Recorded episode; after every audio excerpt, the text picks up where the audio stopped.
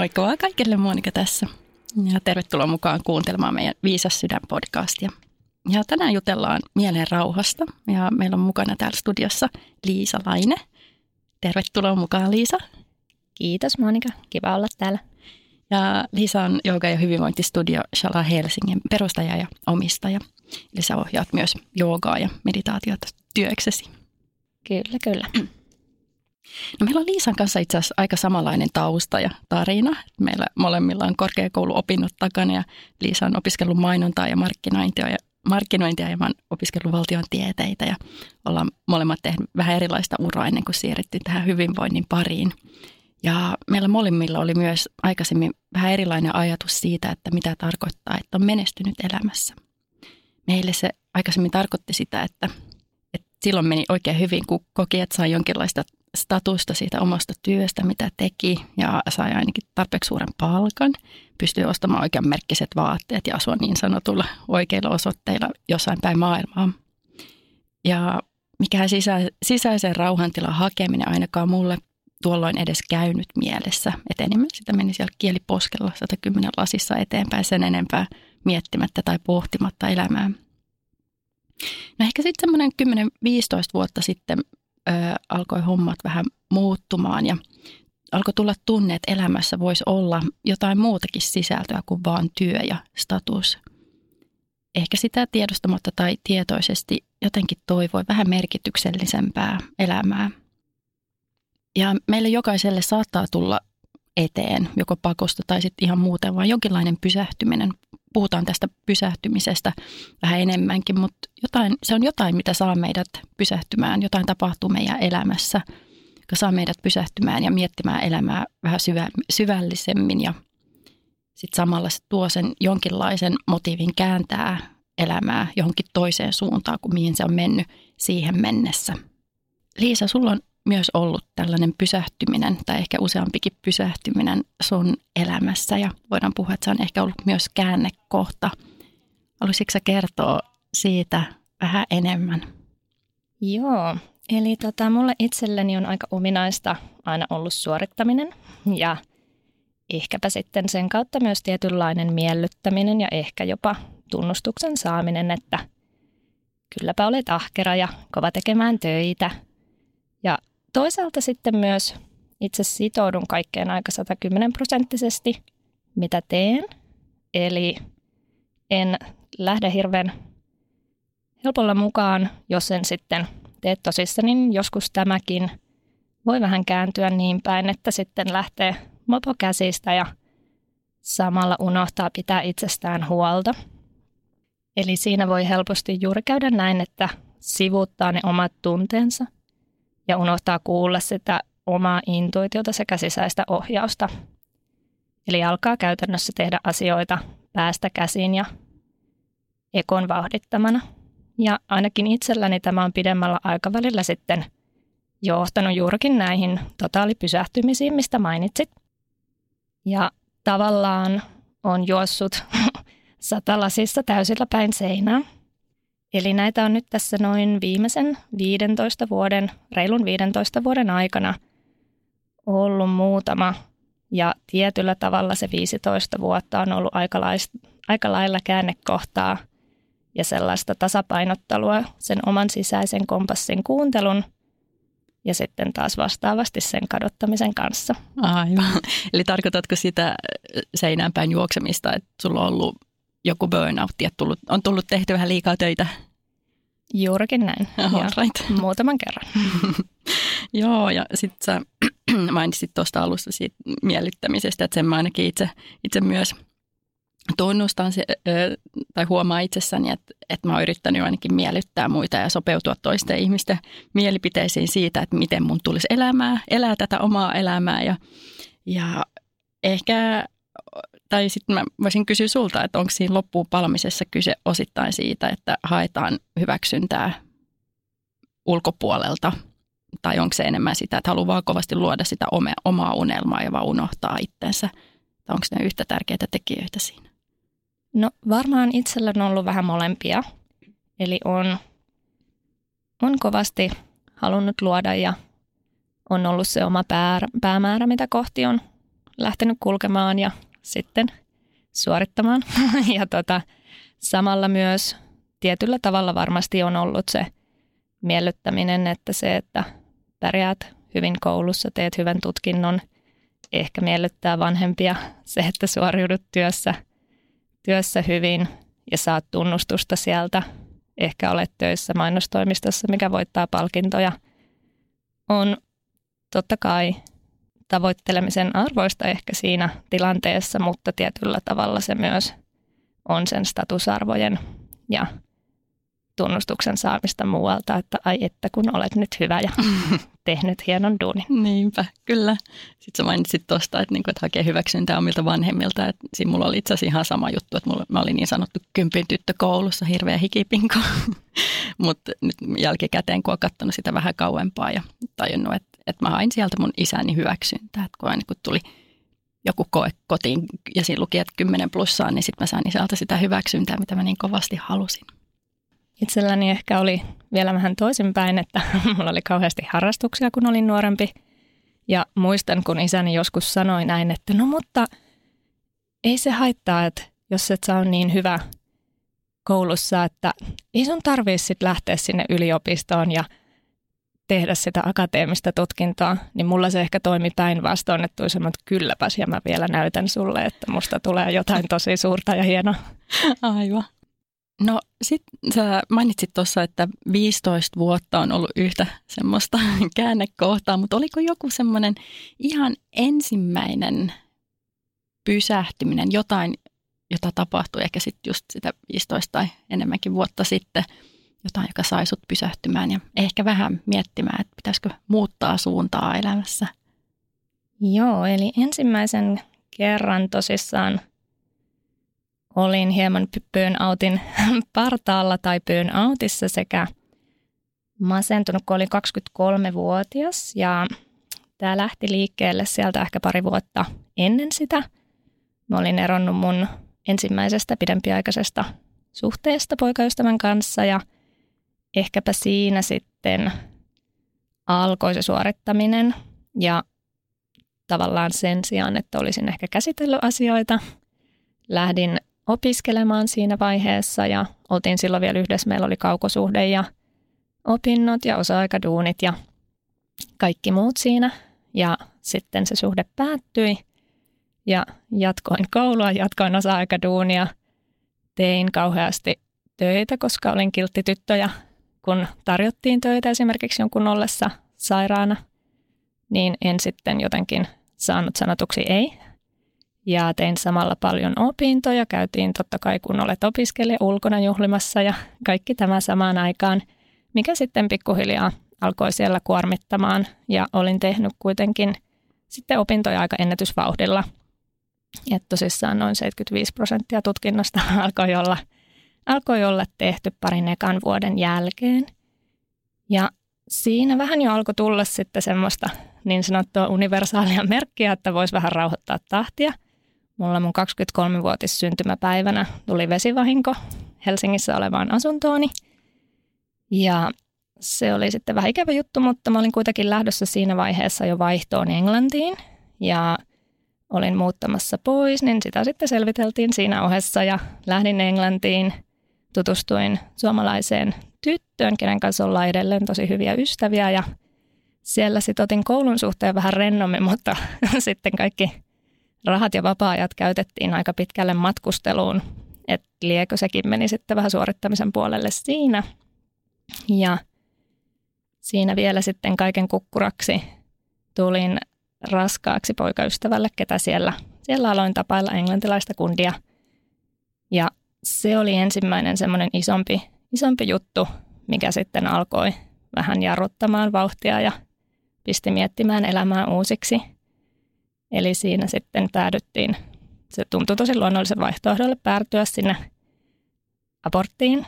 Ja sitten myöskään pidemmän päälle meidän suhde ei jatkunut, eli varmaan hyvä niin. Mutta totta kai sitten, kun yritti vaan lakaista sen maton alle ja jatkaa elämää, palata Suomeen ja lähteä takaisin sinne kouluun ja työmaailmaan, niin ei se sitten onnistunutkaan niin helpolla.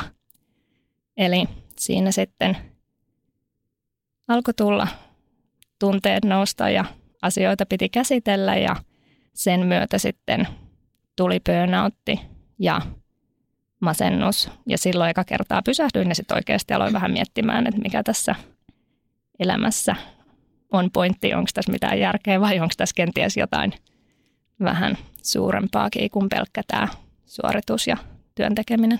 Aivan. Eli tosi paljon juttuja, mitä olet joutunut jo silloin aika nuorena käymään läpi ja eipä ihme, että jos sen myötä tulee sitten tämmöinen pysähtyminen sen masennuksen ja burnoutin muodossa. Se on varmaan ihan normaalikin reaktio siinä tilanteessa. Ja itse asiassa, jos miettii, että sun on ollut ihan super paljon noita juttuja jo tuossa vaiheessa.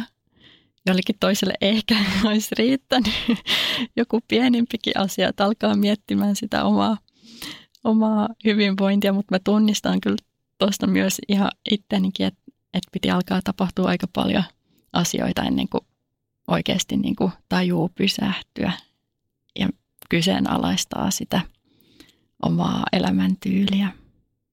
Niinpä. No sitten minkälaisia muutoksia sä teit elämässäsi nyt tämän masennuksen ja burnoutin myötä silloin 23-vuotiaana? Et muuttuko sitten oma asenne elämään tai muuttuko se elämäntyylisen myötä?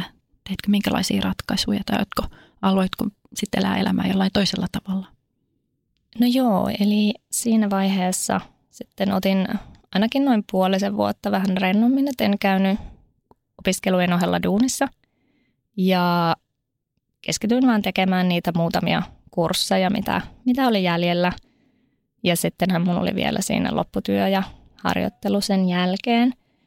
Mutta en lähtenyt vielä tosissaan niihin, vaan keskityin vähän rauhoittumaan. Ja siinä tuli aika paljon jo silloin pohdiskeltua, että mitä haluaa elämältään. Ja sitten matkustus oli kovasti jo ennen näitä aikoja alkanut kiehtomaan. Ja sitten mietin myöskin sitä, että haluaisin muuttaa jossain vaiheessa Australiaan ja tunnustelin sitä tavallaan koulusta valmistautumista, uramaailmaan siirtymistä versus sitten, että lähtisi kiertämään maailmaa ja pitäisi tällaisen niin sanotun välivuoden backpackerina Australiassa. Ja siinä sitten taas elämä meni eteenpäin ja kaikkea tapahtui ja sitten mä päädyin kuitenkin lähtemään sen reilun puolen vuoden päästä sitten pankkiin osa-aikatöihin kunnon myyntitykiksi ja tein siellä sitten jonkun verran tunteja ja päädyin tekemään sen harjoittelunkin sinne. Ja eli olit täällä Suomessa silloin vielä? Kyllä, joo. Ja sitten siirryin markkinointi- ja promootiotehtäviin. Ja edelleen se koko ajan kyti siellä mielessä, että Suomesta olisi päästävä pois, että joku semmoinen tunne, että ei ole mun paikka enkä kuulu tänne, että ehkä sitten se selviää se isompi kysymys, mitä olen pohdiskellut, kun pääsen täältä pois, että ehkä se johtuukin tästä ympäristöstä, että mä en vaan sovi tänne ja muuta. Ja sitten kuitenkin päädyin sinne mutkien kautta jatkamaan sitä työelämää Suomessa ja päädyin vielä sitten täysipäiväiseksi myöhemmin takaisin sinne samaan pankkiin, missä sitten viimeistään alkoi lyödä se vasten kasvoja, että ehkä nyt ei ole oikealla polulla. Ja olin jopa ehtinyt ostamaan asunnonkin siinä välissä ja yrittänyt silläkin juurruttaa itseäni jäämään tänne, mutta sitten jotenkin etsi itseään ja sitten tuli semmoinen, että nyt mä lähden katsomaan sen Australia-kortin tähän väliin. Mitä sitten siellä Australiassa tapahtui? Mitä sä aloit tekemään siellä ja miltä ne Australian vuodet, mitä siellä tapahtui? Joo, eli mä lähdin aluksi sillä perus working holiday -viisumilla, kuten monet muutkin, ja tavoitteena oli oppia surffaamaan ja sitä teinkin ihan kohtalaisesti. Ja sitten kuitenkin jo siinä vaiheessa, kun sinne lähdin, niin jotenkin se kuitenkin, sit vaikka yritti vähän pyristellä siitä yhteiskunnasta irti ja siitä suorituskeskeisestä maailmasta, niin kuitenkin se sitten kiehtoi se ura ja bisnesmarkkinointimaailmassa. Ja siinä vaiheessa jo hain sitten sinne yliopistoon opiskelemaan ja pääsinkin sisään ja Ensimmäinen vuosi tosissaan meni aika pitkälle surffaillessa, matkustellessa ympäri maailmaa sillä suunnalla ja sitten päädyin aloittamaan Master of Commercein marketing-tutkinnon siellä, minkä myötä sitten lähdettiin taas kääntymään takaisin sinne uramaailmaan. No meillä on näköjään molemmilla ollut tämä vähän pieni tarve päästä pois täältä Suomesta. Itselläni se meni silleen, että mä olin kanssa, no sulla oli pankkitausta, niin mulla on vakuutusyhtiötausta. Siellä melkein 10 vuotta vakuutusyhtiössä tein sit omaa uraa ja jossain vaiheessa alkoi vaan tökkimään oikein kunnolla, että voi vitsi, että mä en pysty tekemään tätä työtä enää. Ja jossain vaiheessa siinä oli tullut myös jooga ja meditaatio mukaan kuvioihin. Ja sitten 10. vuosi kun alkoi, niin mä otin vuorotteluvapaata silloin vakuutusyhtiöstä ja päätin kanssa, että nyt mä ainakin kouluttaudun joogaohjaajaksi, sen mä tein. Ja kun se vuorotteluvapaa vuosi oli loppu, niin sitten oli semmoinen hyvä sauma. Itse asiassa vaan ryhdyin yrittäjäksi, joogaohjaaja, meditaatio-ohjaaja yrittäjäksi. Ja jooga oli itse asiassa tullut jo aika lailla sen, olisiko ollut vajaa 8 vuotta tai jotain semmoista aikaisemmin pikkuhiljaa mukaan sinne elämään. Ja se tuli kans, kun mulla oli vaikea elämäntilanne, joka kans pysäytti. Ja siinä oli tapahtunut niin, että olin juuri mennyt silloin naimisiin mun silloisen mieheni kanssa ja elimme semmoista aika lailla unelmaelämää. Meillä oli rivari ja bemari ja näin poispäin. Ja kaikki oli sille ulkoisesti hyvin idyllistä.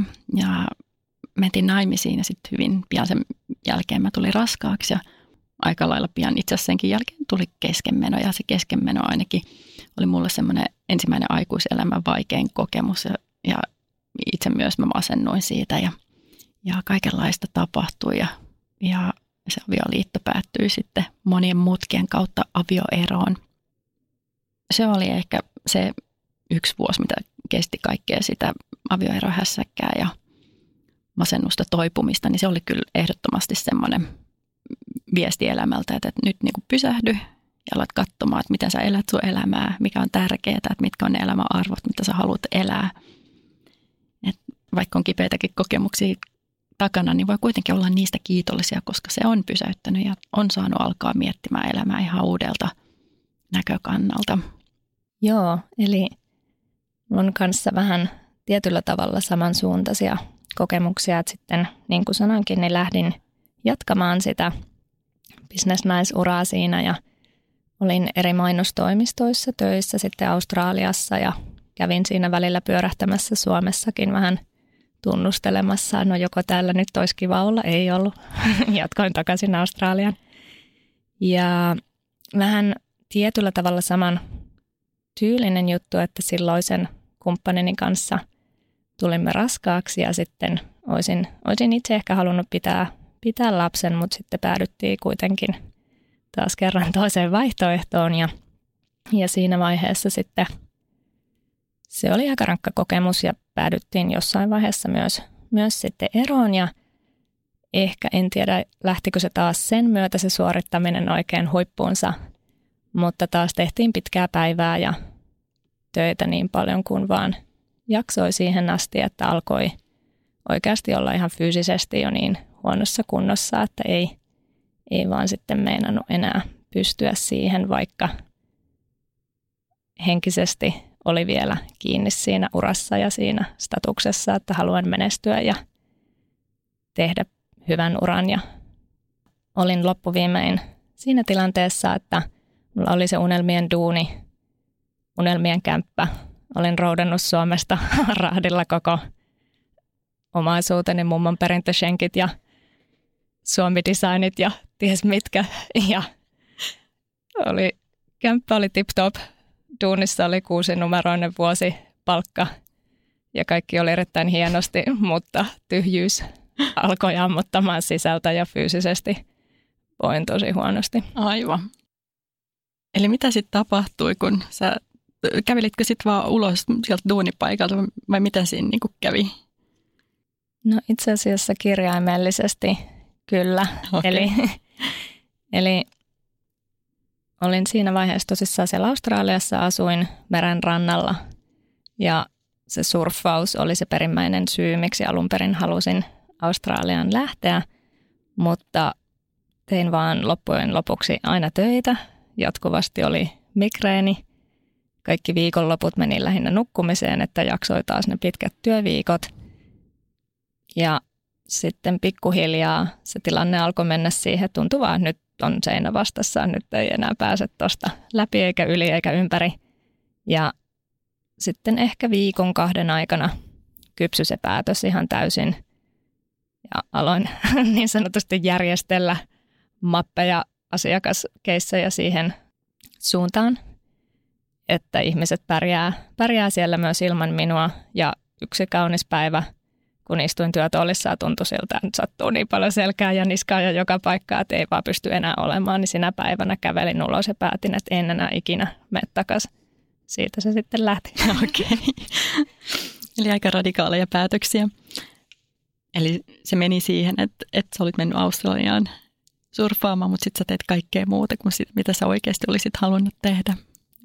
Juurikin näin. No, oliko se nyt sitten, että kävelit ulos sieltä duunipaikalta, niin oliko se hetki, että nyt sä päätit, että nyt mä pidän enemmän ja parempaa huolta itsestäni? Joo, kyllä. Eli mulla oli jooga ja meditaatio oli kulkenut jo pidempään matkassa mukana, mutta se oli ehkä enemmän sellaista epäsäännöllisen säännöllistä. Eli kun työpaino oikein kunnolla päälle, niin sitten ei mukamas ehtinyt, ei ollut aikaa pitää itsestä huolta. Mutta se oli myös aina ollut semmoinen liikunnan ohella semmoinen selviytymiskeino, millä oli jaksanut niinkin pitkälle.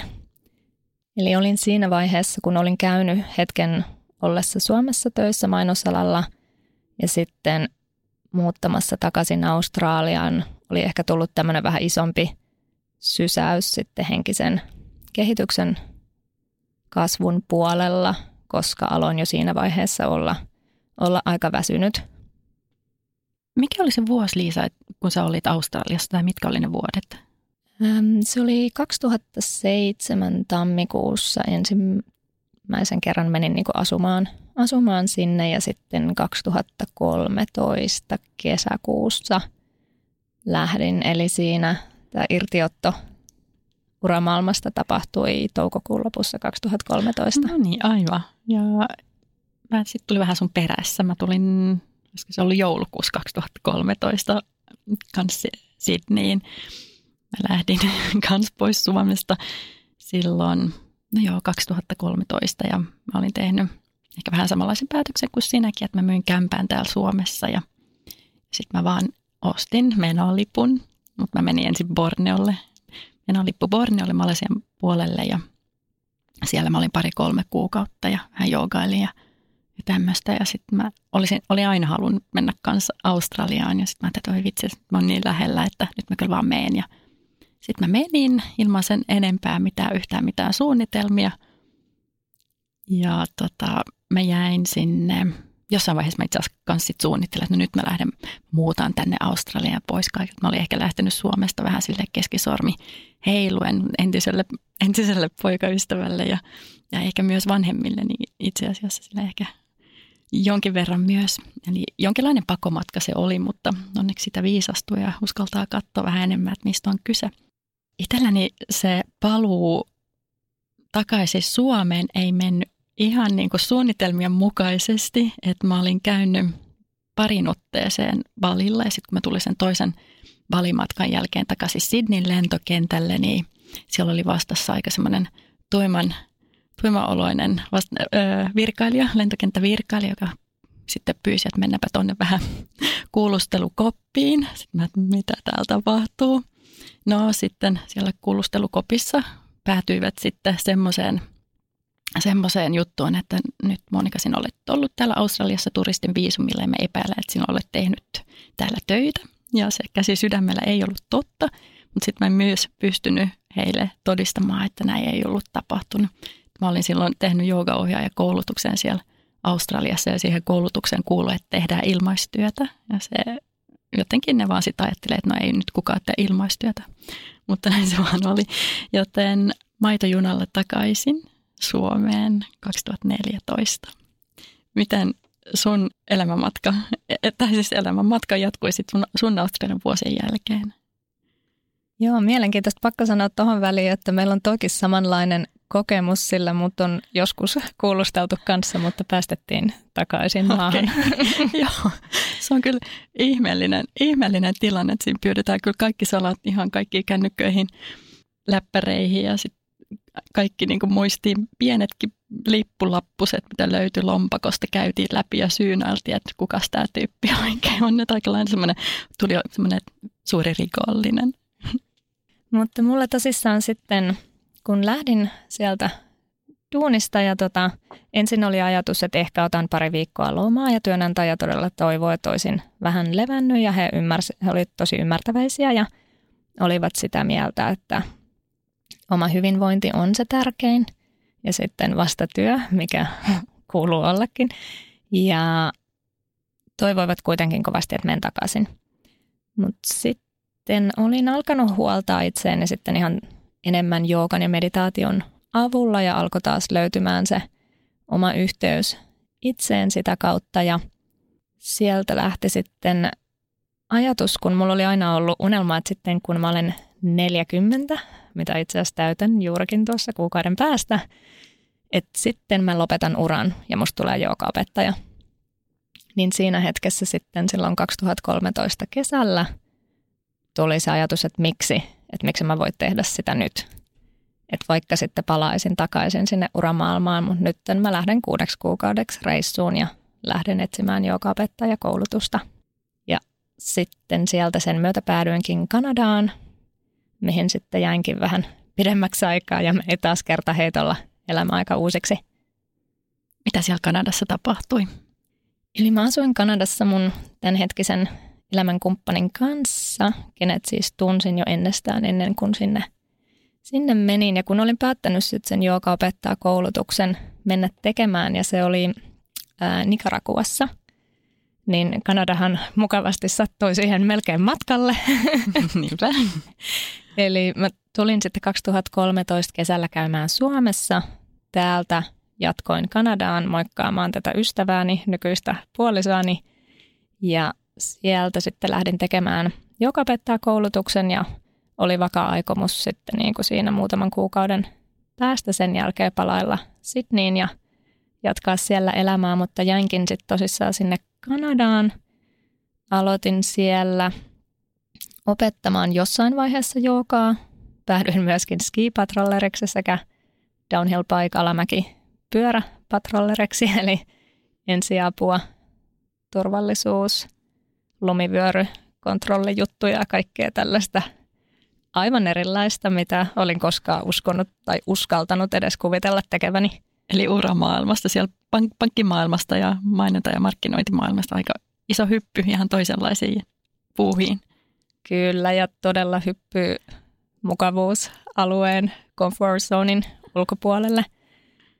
Tosi upeita kokemuksia, tosi hienoja juttuja pääsi oppimaan ja ylittämään itsensä ihan täysin, mutta oli kyllä todella myös pelottavaa välillä. Ja siinäkin sitten ennen kuin aloitin siellä olemaan töissä, niin siinä oli aika pitkä aikaa, että mulla ei ollut työviisumia, eli en saanut tehdä töitä. Ja juuri mistä tuosta äsken puhuttiin, niin oli sitten myös oppinut sen, että ehkä niitä töitä ei kannata tehdä, jos ei ole siihen lupaa. Eli otin sen sitten semmoisena tietynlaisena myös lepo itsensä tutkiskeluaikana ja siinä aikana paljon tuli tehtyä joogaa, meditaatiota ihan itsekseen siellä vuorilla ja ties missä. Kuitenkin sitten rahallisesti tietenkin se oli haasteellista aikaa, koska oli lähtenyt sieltä työelämästä pois, oli sinänsä tyhjän päällä, kaikki matkustelukoulutukset maksavat, eikä sitten saanut tehdä töitä, niin siinä joutui myös opettelemaan sitten aika sellaisen uudenlaisen elämäntyylin. Eli aika kädestä suuhun mentiin, mutta myös oppi näkemään asioita aika eri tavalla. Eli se, että miten voi pärjätä elämässä, ei ole pakko saada sitä käsilaukkua tai tiettyjä kenkiä, jotta voisi voida mukamas paremmin tai näyttää kivemmalle tai pönkittää omaa statusta tai itsearvoa sillä. Eli paljon vietin aikaa luonnossa sen sijaan, että kävisi kahveilla, lounailla, ulkona. Tuli tehtyä itse eväät ja samoiltua vuorilla harrastettua. Kaikkea, mitä siellä voi tehdä. Pyöräilystä, haikkailuun, lasketteluun, lumilautailuun. Eli aika semmoinen ehkä muutos siinäkin, että jos sä olit pyörinyt siellä Central Business Districtissä Sydneyssä ja sitten sä hyppäsit sieltä Kanadan luontoon. Joo, kyllä aika pitkälle, että Sydneyn bisnesmaailmasta ja Manly surfi hipsterikuvioista sitten sinne erämaahan. Aivan. Kauanko Liisa sä olit sitten Kanadassa ja itse asiassa missä päin Kanadaa asuitte siellä? Mä olin 3,5 vuotta yhteensä ja me asuttiin ihan siinä Kanadan kalliovuorten kupeessa semmoisessa tosi pienessä paikassa nimeltä Golden. Eli Golden on 5,000 ihmisen kylä. Eli suomeksi käännettynä kultainen. Kyllä. No, mau. Ja Golden on noin 300 kilsaa Calgarysta, sitten on vielä rannikolle päin Vancouveriin ehkä joku 800-900 kilsaa. All right. Semmoinen ihana pieni niin sanottu tuppukylä, missä tehdään paljon ulkoilmaaktiviteetteja ja tosi vahva kommuuni siellä myöskin ihmisillä. Aivan. Saitko sitten töitä sieltä? Miten se työ jo siellä jatkui? No sitten kun vihdoin sain työviisumin, mihin meni varmaan vuosi puolitoista, että siinä oli aika pitkä aika sitten tällaista vähän haasteellisempaa aikaa rahallisesti ja muuten. Mutta sitten mä päädyin sinne hiihtokeskukseen tekemään sitä ski patrol-työtä talvella ja sitten bike patrol kesällä. Eli aika pitkälle voi sanoa, että työ oli vähän sellaista unelmaharrastuksen tekemistä. Tosi upeita kokemuksia ja välillä haasteellisia, mutta sitten myös aika pienellä palkalla. Teetkö ollenkaan joogaohjaajatyötä Kanadassa? Joo, tein. Itse asiassa mä aloitin opettamaan sitten jo siinä vähän ennen kuin se työviisumi sieltä tuli. Tein jonkin verran vapaaehtoisena ennen sitä tunteja. Opetin yksityisasiakasta sekä sitten ihan muitakin tunteja ja jatkoin sitä ihan sinne loppuun asti, että useamman vuoden siellä, tai melkein sen 3 vuotta siellä opetin joogaa. Okei. Okay. Mitkä on ollut sun kokemukset joogan ohjaamisesta? Onko se vastannut sun odotuksia? Onhan se aivan ihanaa ja unelma duuni, mutta ei se aina helppoa. Aivan. Muistan, kun mä aloitin kanssa silloin joogaohjaamisen, siitä yli 10 vuotta sitten, niin se meni jotenkin tosi helposti. Mä sain paljon tunteja ohjattavaksi alkuun. Mä olin tietysti kiitollinen. Sitten pysyi niin kuin semmoinen taloudellinen, turvallinen tilanne. Mutta itse asiassa mulla ei mennyt kuin ehkä 5,5 vuotta. Niin keho sanoi sopimuksen irti. Tuli jotain häikkää mun selkään. Ja se nyt ehkä johti siitä, että mulla oli, olisiko ollut 25 viikkotuntia. Ja silleen niin fyysisesti ohjasin niitä mukana jo kaikista tuntia ja sitten vaan joku kaunis päivä tein pienen virheliikkeen, niin sitten vähän sattui liian paljon selkää ja se kyllä oli semmoinen merkki ja ehkä niin kuin henkisesti se alkoi olla vähän liian raskasta, että jotain muutosta piti siinäkin tehdä. No nyt Liisa, sä oot kuitenkin takaisin täällä Suomessa ollut jo jonkin aikaa. Mitä siellä sitten tapahtui, että sä päädyit takaisin Suomeen? Joo, eli kuten tuossa aikaisemmin mainitsin, niin se Kanadassa aika oli ihanaa, mutta se oli aika sellaista kitkuttamista kuitenkin sitten kaiken sen ihanuuden ja luonnon keskellä rahallisesti. Ja meillä oli viisumi menossa myös Kanadassa umpeen tai työlupa ja mietittiin sitten sen jatkamista ja sitä, että jos ei sinnekään sellaista pysyvää statusta saa, niin kuinka pitkään sitten haluaa jatkaa sitä. elämäntyyliä siellä. Ja sitten se tapahtui vähän sellainen puoli vahingossa, että mun poikaystävä, kuka on australialainen, sanoi, että hän ei ole vielä valmis lähteä Australiaan, että sitten mennään kyllä Suomeen. No niin. Ja siinä vaiheessa sitten mietin, että no hän ei nyt kyllä tiedä, mihin hän on kirjautumassa sisään, mutta jotenkin se ajatus alkoi sitten kytämään, no miksei, että voisin sitä mennä tunnustelemaan, että miltä se tuntuisi ja vähäksi aikaa tulla taas tavallaan omille juurilleen. No mitä sun australainen poikaista, että mitä hän on kokenut olla Suomessa? No aika haasteellista. Aika ajoin tietenkin kieli on todella vaikea oppia. Kulttuuri on aivan eri. Australialaiset on ihania, iloisia, lämpöisiä ihmisiä. Sitten hän on täällä vähän kokenut, että etenkin näin talvisaikaan. Äläs, nyt mehän ollaan tosi ihania. Ihania ollaan, mutta kulttuurierosta johtuen aivan, ehkä joo. On ollut vähän haasteellista niinpä, välillä. Niin. No, nyt sä Liisa pyörität täällä Suomessa sun omaa jooga- ja hyvinvointistudiota, eli Helsingissä, Töölössä. Siellä Museokadulla sun Shala Helsinki-niminen paikka ja nyt sä oot pyörittänyt sitä 1,5 vuotta tai ehkä vähän reilukin.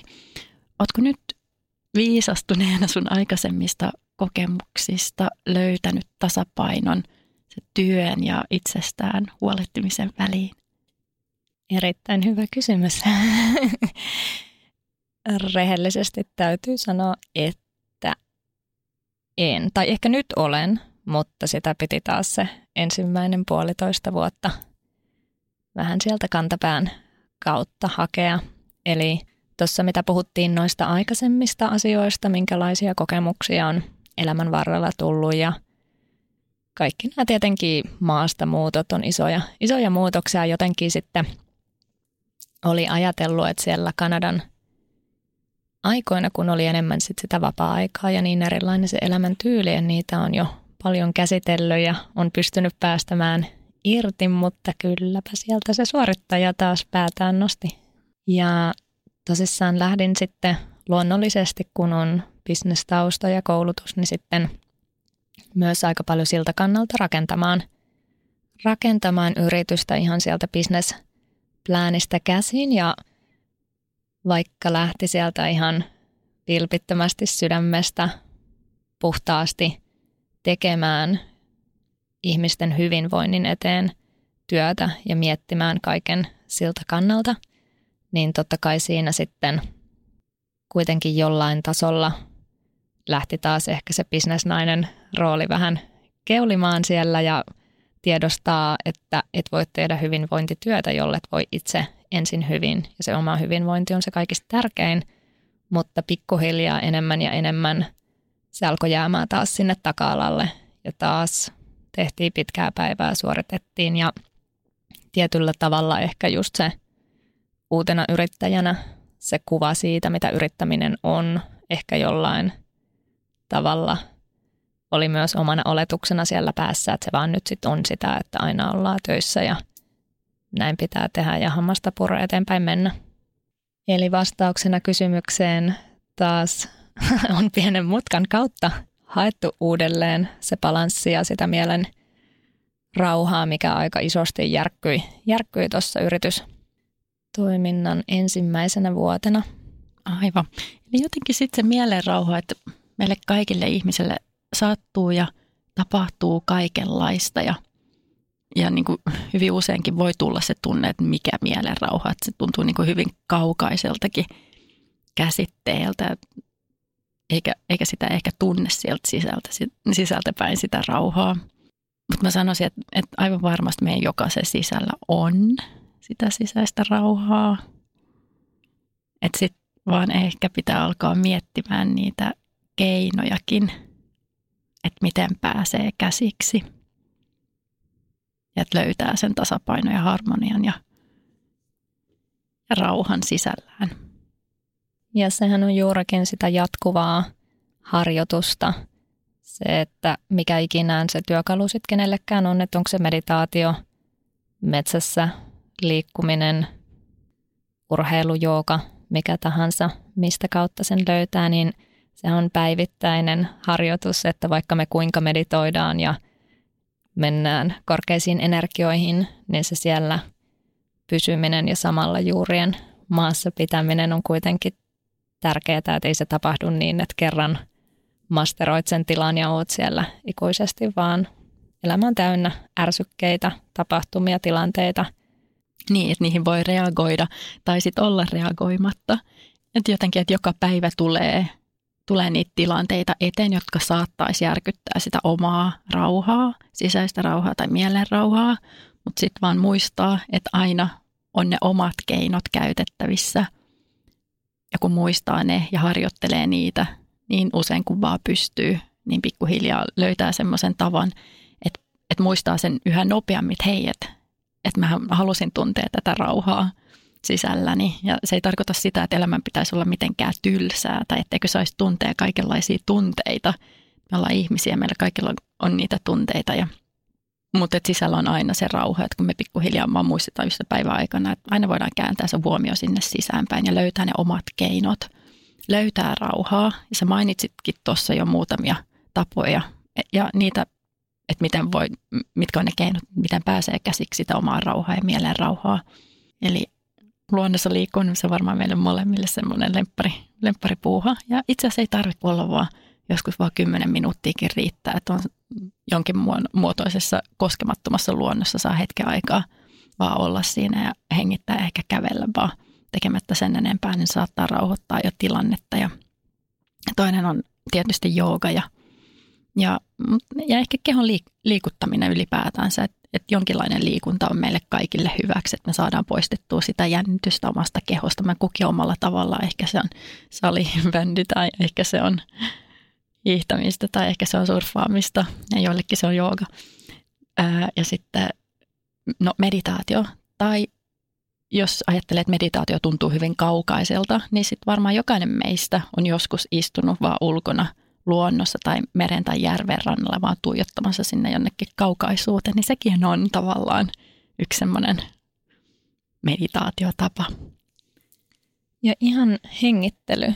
Se, että tietoisesti tuut läsnä sun hengitykseen, että useastihan voi olla, kun on kiire ja stressi, niin se hengityskin jää tosi pintapuoliseksi. Se tapahtuu täällä ihan niin kuin rintakehässä sen sijaan, että käytettäisiin palleaa ja hengitettäisiin koko matka.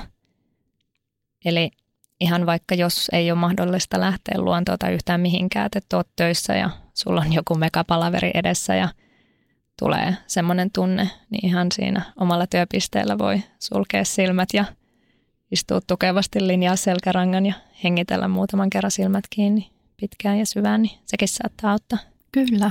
Ja tietoinen hengitys on myös yksi tapa tuoda itsensä takaisin tähän hetkeen. Et yleensä ne meidän ajatukset, ne on joko tulevaisuudessa, ehkä huolissaan jostain asiasta, mitä kuvittelee, että tapahtuisi tulevaisuudessa, tai sitten meidän ajatukset on jossain menneessä, ehkä me märehditään tai mietitään jotain, mitä on tapahtunut aikaisemmin, niin silloin se mielen rauha taas ei voi olla ihan täydellinen, jos se mieli on jossain muualla kuin juuri nyt tässä hetkessä.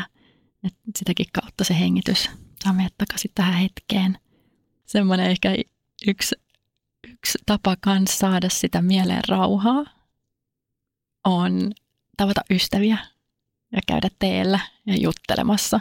Että vaan saa käsiteltyä sitä, mitä siellä sisällä muhii. Ja sitten kun saa toisen ihmisen kuuntelevat korvat siihen mukaan, niin sekin jotenkin vaan, että on aina hyvä fiilis sen jälkeen.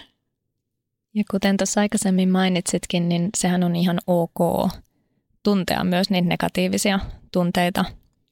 Että se, että on joogan tai meditaation opettaja, ei tarkoita sitä, että istut lotusasennossa ja otat kaiken vastaan ja mikä ei heilauta. Totta kai asiat, jos joku loukkaa sua tai sanoo pahasti, totta kai se tuntuu pahasti ja siitä on jopa oikeus olla vihainen tai ärsyyntynyt. Todellakin.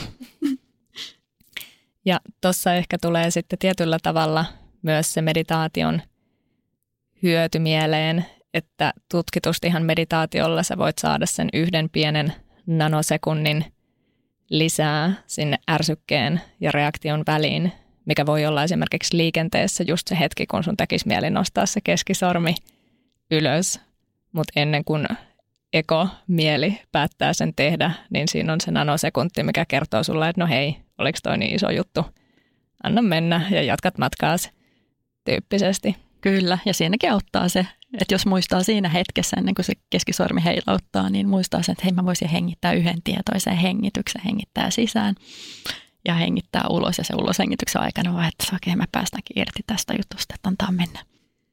Ja just nimenomaan se, että hakee sen rauhantilan takaisin. On sellaisia hetkiä, täytyy itsekin myöntää, että on ärsyntynyt jostain, ja etenkin silloin, kun sulla on se kiire ja sä teet paljon asioita, et ehkä ehdi olla niin läsnä tai et ole vaan ottanut sitä aikaa itsellesi, että haet yhteyden takaisin, niin kyllähän siinä helposti saattaa tulla sanottua tökeröstikin ja ehkä kaduttaa myöhemmin, ei tarkoita sitä, mutta sitten se on jo mennyt hetki ja sitä ei saa enää tekemättömäksi. Niinpä, eli sitä voisi yrittää niin kuin joka päivä vähän harjoitella ja muistaa, että silloinkin, että kun välillä niin kuin se menee vaan yli ja mieli ehtii reagoida ennen kuin se pieni sydän siellä sisällä sanoo, että hei, että ei tarvi, mutta sitten ehtii jo heilauttaa sitä keskisormia tai ehtii heittää jonkun ruman sanan läheiselle ihmiselle, niin silloinkin muistaa, että antaa itselleen vaan anteeksi ja että muistaa, että silloin voi palata yhä uudestaan. Okei, että näin meni tällä kertaa, mutta taas ensi kerralla mä muistan, että mä voin ottaa sen yhden hengityksen siihen väliin ja ehkä reagoida jollakin toisella tavalla. Ja juurikin toi armollisuus, että on armollinen itselleen ja ehkä sen joogan ja meditaation kautta voi oppia sen armollisuuden ja sen oman yhteyden kautta toisia kohtaan. Että tunnistat, että jos joku käyttäytyy tietyllä tavalla tai sanoo tietyllä tavalla, sillä ei välttämättä ole mitään tekemistä itse asiassa loppuviimein sun kanssa, vaan se on sen henkilön omaa sen hetkistä sisäistä prosessia, mitä sitten jonkun jutun kautta hän peilaa sussa. Mutta sitten jos on sellaisia tilanteita, että joku todella ärsyttää, menee niin sanotusti sinne vitutuksen puolelle, niin sekin on ihan ok. Sä voit ottaa hetken tunnustella sitä tilaa, tai jos joku on tosi pahasti loukannut sua tai käyttänyt sua jollain tapaa hyväksi tai muuta, niin se on ihan ok olla siitä jopa vihainen tai pahoillaan ja istua sen asian kanssa hetki, ei sitä tarvitse heti työntää väkisin pois, koska se ei usein ole mahdollista. Ja ottaa se aika, ja sitten kun aika on kypsä, päästää siitä irti, antaa anteeksi ja antaa myös anteeksi itselleen. Kyllä, ja mä tunnistan ton kyllä itse asiassa tosi hyvin, että mulla oli pitkään ajatus, että mä en saa olla vihainen. Nyt mä oon lähtenyt tänne joogamaailmaan ja meditoin ja ohjaan joogaa työkseni. Ja sitten jotenkin se vielä vahvistui. Se oli ehkä koko elämäni ollut semmoinen vähän tendenssi, että ei saisi vihastua ja pitää miellyttää muita ihmisiä. Ja sitten etenkin, kun mä menin tekemään tätä työtä, mitä mä nyt teen, eli jooga ja meditaatio ja hyvinvointityötä, niin mä vielä jotenkin enemmän ajattelin, että no mä en ainakaan saa vihastua ja just jotenkin, että mikä ei saa heilauttaa mua ja mä pysyn aina tämän viilipyttynä ja tosi tyynenä ja rauha pysyy sisällä, mutta se ei ollut se todellisuus, eli mä vaan työnsin niitä, kun tapahtui kaikenlaista, että ihmiset oli ehkä ilkeitä joistakin asioista ja niin kuin sanoit, niin olisi ollut niin kuin lupa vihastua, koska se on ihan normaalia, se vihakin kertoo meille, että hei, että tässä kulkee mun raja ja nyt joku toinen ihminen on ylittänyt tämän rajan minussa, tämän yli ei saa mennä. Ja sitten pitääkin sanoa sille toiselle ihmiselle, että nyt meni niin kuin liian pitkälle. Ja pikkuhiljaa mä oon ehkä niin kuin tajunnut onneksi tähän, että mä olin työnyt tosi paljon vihaa niin kuin sinne mun sisään. Nyt on ihan ok, että mä voin olla, niin kuin sanoit, armollinen itselleni, että okei, välillä mä tunnen vihaa ja se on ihan normaalia. Että voi antaa sen vihan tulla ja hetken aikaa antaa sen tunteen olla siinä ja vaan katsoa sitä, että okei, että vaikkapa ihan todeta itsellä, että okei, no nyt mä oon vihainen tai nyt mä oon kateellinen ja nyt mä oon vaikka mitä, että ei työnnä sitä pois, vaan hyväksyy sen, että meissä on kaikenlaisia tunteita. Ja sitten pikkuhiljaa, kun antaa vaan sen tunteen olla siellä, mutta ei kuitenkaan mene niin sanotusti liian syvälle siihen märehtimään sitä tunnetilaa. Että nyt mä oon ihan hirveän vihainen ja se kestää. Vai okei, antaa se olla siinä, niin sitten pikkuhiljaa lähtee sieltä pehmenemään ja poistumaan. Ja niin kuin sanoit tuossa sen se omien rajojen asettaminen on tosi tärkeää. Ei pelkästään muille, mutta myös itselle. Se on ehkä mulla ollut se isoin just tuossa suorituskeskeisessä toiminnassa tai elämäntavassa, että se, että pystyt asettamaan muille rajat, koska loppuviimein kukaan muu ei voi sua käyttää esimerkiksi työelämässä hyväksesi tai missään muussakaan, ellet sä itsen siihen tiedostamatta anna lupaa. Eli jos puhutaan tällaisesta Game of Life-mallista. Elämänpeliin. Kyllä. Eli se, että sä olisit pelinappulana siinä, mitä liikutellaan edestakaisin, niin ei kuitenkaan loppujen lopuksi kenelläkään muulla ole sitä voimaa tehdä sitä, ellet sä itse nimenomaan kutsu tai anna heille lupaa sitä tehdä. Eli se, että asettaa rajat muille, mitä se sitten vaatiikaan, mutta myös itselle, että ensin tiedostaa itse, mitkä ne omat rajat on ja miten sä haluat elää ja sitten sitä kautta muille. Ja joskus voi olla, että joutuu tekemään tosi radikaalejakin vetoja siinä, että esimerkiksi kokonaan olla olematta jonkun henkilön seurassa tai yhteydessä, mutta se on hyvin tärkeää ja siinä justiin se tietynlainen kiltteys ja miellytys on sitten vaan niin kuin jätettävä pois. Kyllä. Eli että oppii myös niin kuin jotenkin tasapainottamaan sitä, että voi olla ystävällinen, voi olla kilttikin. Ja saa olla herkkä, saa olla tunteva ihminen. Mutta sitten toisaalta muistaa aina sen itse arvostuksen ja sitä myötä tulee se, että joutuu laittaa välillä niitä kunnonkin rajoja muita ihmisiä kohtaan, että näin mua ei kohtaa, ei saa käyttäytyä. Ja jotenkin se, sitä myötä tulee myös semmoinen, jotenkin tunne, että sisäinen voima kasvaa, että ei ole niin helposti enää vietävissä muiden mielipiteiden myötä tai jotain vastaavanlaista, vaan oikeasti löytää, että hei, että mä oon tämmöinen, mä haluan elää tämän näköistä elämää ja mä teen mun päätökset sieltä sisältä päin. Eli voidaan puhua, että tekee niitä päätöksiä sieltä sydämestä käsin, eikä ehkä enää niin paljon sieltä egon mielestä käsin.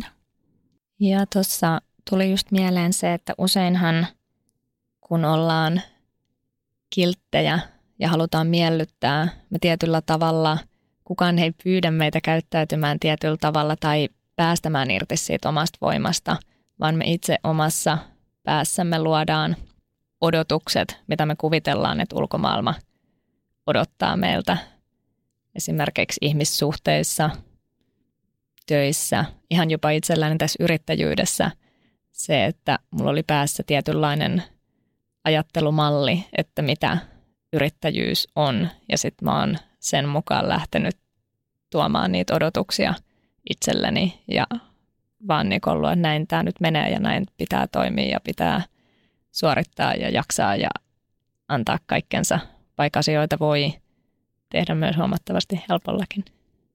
Tuostakin tuli mulle sitten mieleen siitä miellyttämisestä, että mä luulen, että me ollaan varmaan tässä Liisan kanssa aika herkkiä ihmisiä ja herkästi tunnetaan myös toisten ihmisten tunteet oman kehon kautta. Varmaan jos siellä on kuuntelijoita, jotka ovat herkkiä, niin tietää, että mistä on kyse, mutta sen tosiaan, että tuntee toisten ihmisten tunnetilat oman kehonsa kautta. Ja sitten kun vastassa se tavallaan muodostuu herkästi niin, että jos on toinen ihminen edessä, niin haluaisi tehdä tavallaan kaikkeensa, että sillä toisella olisi hyvä olla, koska jos hän on kiukkuinen tai vihainen tai jotain vastaavaa, niin sitten tuntee sen kiukun ja vihan ja se ei tunnu hyvältä.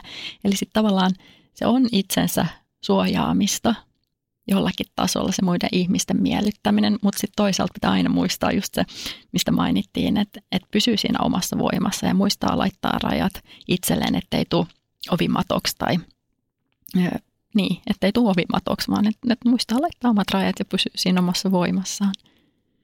Joo, ja se omassa voimassa pysyminenhän ei aina myöskään ole niin helppoa, niin kuin just puhuttiin, että on näitä ulkopuolisia ärsykkeitä, ties mitä turbulenssia meidän ympärillä, mikä heiluttaa sitä ja sitä omaa voimaa sekä sitä kautta sitä mielen rauhaa. Ja tässä taas jälleen kerran palataan siihen, että miten sä haet sen rauhan tilan takaisin, koska sitä kautta myös se oma voima löytyy. Ja tosi useasti, kun ottaa vaikka sen 2 minuuttia hengittelyä, niin se maailma alkaa jo näyttää aika erilaiselle. Eli sisäinen voima ja sisäinen rauha kulkevat myös käsi kädessä. Kyllä, ja sen vuoksi olisi hyvä aloittaa päivä niin, että vaikka sä et ehtisi tehdä mitään meditaatiota, aamulenkkiä, aamuharjoitusta, mikä ikinä se sulle on, niin olisi hyvä ehkä ottaa ihan niin kuin jokaisen itse kunkin semmoinen muutaman minuutin hengittely ennen kuin nouset vuoteesta tai siinä yhteydessä, kun nouset vuoteesta. Että ihan pysähtyy hetkeksi, miettiä mitä sä tältä päivältä toivot ja haluat, ottaa muutama hengitys, ehkä jopa jos on aikaa, niin visualisointi siihen liittyen tai ihan vaan hengitellä syvään ja tuoda sitä uutta energiaa sinne sisälle kehoon ja samalla päästää irti niistä ehkä stressistä tai jostain pelottavastakin ajatuksista, mitä siellä vaikka on joihinkin haasteisiin liittyen. Ihan jo tällainen auttaa, että sä tavallaan aloitat sen päivän sillä, että koetat hakea sen rauhantilan ja heti kun se alkaa järkkymään, niin sitten otat sen toisen hetken ja taas vähän hengittelet ja koetat löytää tien takaisin sinne. Ja nimenomaan siinä puhutaan siitä sydämen viisaudesta ja sydämen rauhantilasta. Eli voit ihan vaikka tietoisesti hengitellä sinne sydäntä kohti ja ajatella, että sulla on se oma tila siellä jossain, mihin voit aina palata. Että vaikka mikä hurrikaani pyörisi ympärillä, niin menet vaan sinne ja oot turvasta myrskyn silmässä. Kyllä, eli se sisäinen rauha tosiaan se tulee sisältä päin ja mielen rauha tulee sisältä päin. Eli voisi ajatella näin, että meidän sisällä tosiaan on aina se paikka, mikä on aina rauhassa ja voidaan puhua siitä, että sen nimi on sydän tai sitten se on sielu tai sitten se on korkeampi viisaus tai tietoisuus tai millä nimellä sitten halukaa sitä kutsua. Mutta sisällä se kuitenkin on, että se ei ole tuolla jossain ulkopuolella, se ei ole Australiassa eikä Kanadassa, vaan se on siellä sisällä. Eikä se ole myöskään materiaalista omaisuutta, eikä tietty status työmaailmassa tai muuta vastaavaa, vaan nimenomaan se löytyy sieltä jokaisen sisältä ja mikään ulkopuolinen asia, ei ihminen, ei talo, ei auto, ei työpaikka voi sitä tuoda kuin ehkä hetkellisesti. Eli kaikki se rauha tulee sieltä sisältä päin omasta viisaasta sydämestä. Hei, kiitos ihan tosi paljon Liisa, että sä tulit mukaan tänne juttelemaan näistä asioista ja jos haluaa tulla mukaan Liisan joogatunnille tai mun joogatunnille tai johonkin workshoppiin tähän sydäntietoisuuteen liittyen tai muutenkin, niin sitten tuolla Shala Helsingissä meidät löytää. Joo, kiitos Monika, että kutsuit, oli ihana tulla vieraaksi ja jutella kanssasi näistä hyvin tärkeistä asioista, rauhoittumisesta itsensä äärelle, mikä on varmasti ihan jokaiselle tosi tosi tärkeä ja arkipäiväinen asia. Ja jos kiinnostuit aiheesta ja haluat tulla juttelemaan lisää, niin tervetuloa, löydät meidät molemmat sieltä Museokadulta Shala Helsingistä. Kiitos. Moi moi. Oikein sydämellisesti tervetuloa mukaan meidän meditaatioharjoitukseen. Ja aloitellaan ottamalla mukava istuma-asento. Tee olosi mukavaksi, niin että sulla on hetki aikaa siinä hyvä istua. Voit valita sellaisen asennon, että saat selkärangan ojentumaan pitkäksi, mutta kuitenkin niin, että sulla on monen rento tunne edelleen kehossasi. Kun olet löytänyt sopivan tuntuisen asennon, annetaan pikkuhiljaa kehon liikkeiden pysähtyä.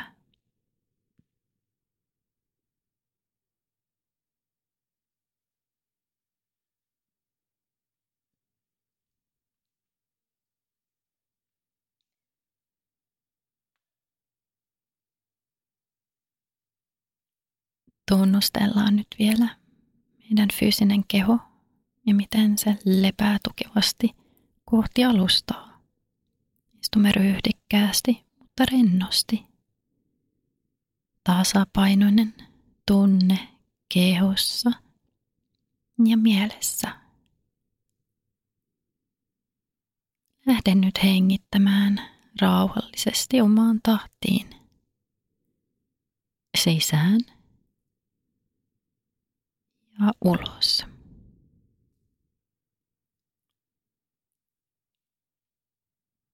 Hengitä nenän kautta sisään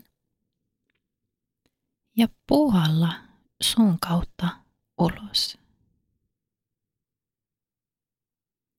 Hengitä nenän kautta sisään. Pitkä puhallus suun kautta ulos. Tee vielä 3 kertaa omaan tahtiin.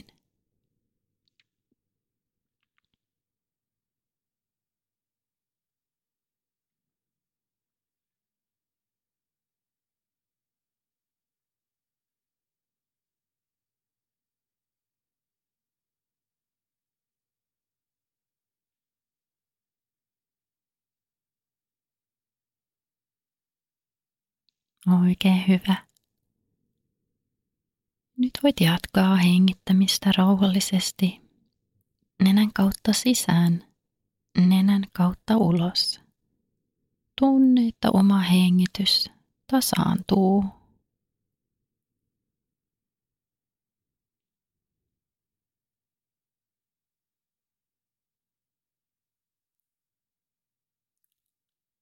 Ylläpidä huomio omassa hengityksessä ja tunne, että hengitys muuttuu yhä miellyttävämmän tuntuiseksi.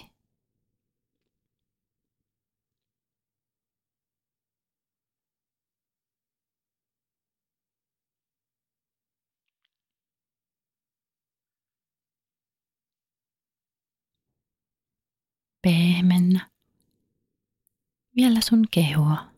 Kasvojen lihakset pehmennä, rentouta hartiat, käsivarret, kämmenet ja sormet.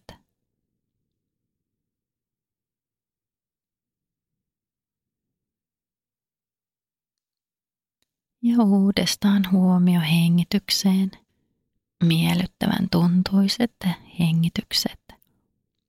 Hengitä nenän kautta sisään. Ja ulos.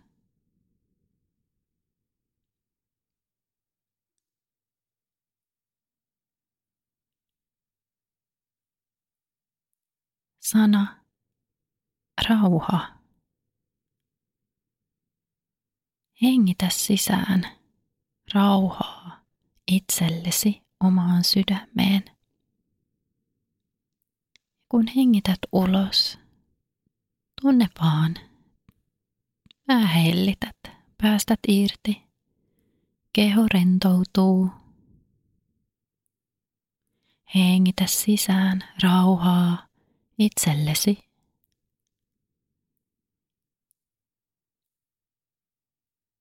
Ja ajattelet kaikki turhat ajatukset, murheet, huolenaiheet. Valuvat mielestä ja kehosta pois, kun hengität ulos.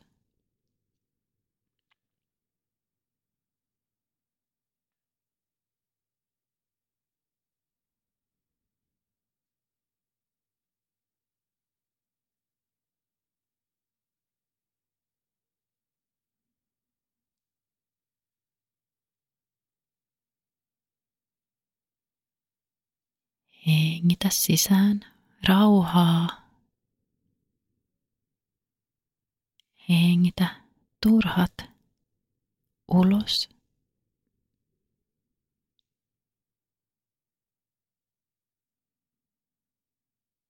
Turhat ajatukset, tunteet.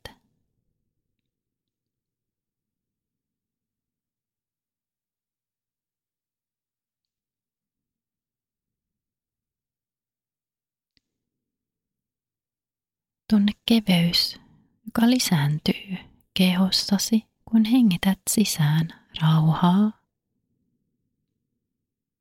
ja hengität turhat ajatukset ja tunteet ulos hengityksellä pois.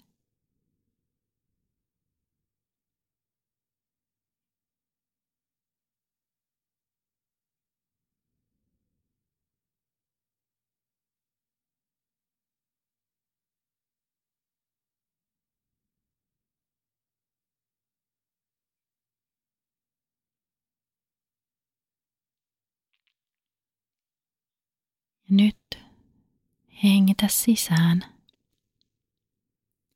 keveyttä. Hengitä ulos rauhaa.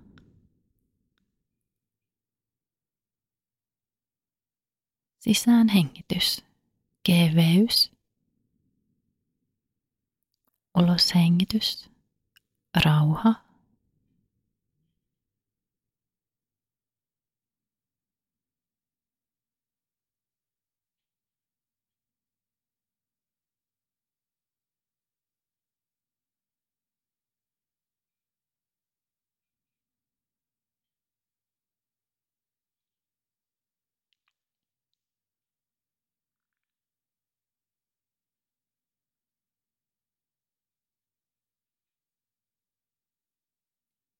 Keveys, rauha.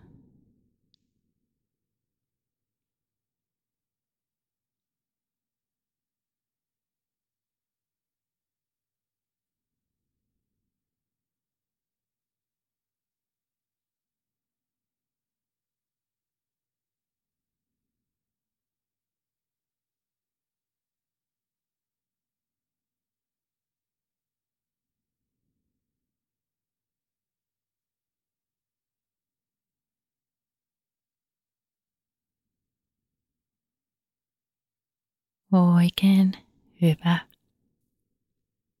Nyt voit uudestaan tunnustella sun kehoa.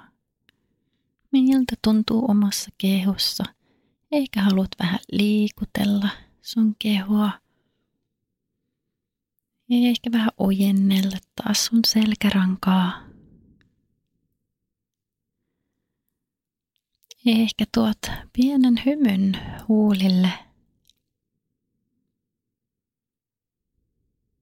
Hengität vielä kerran sisään. Hengität ulos.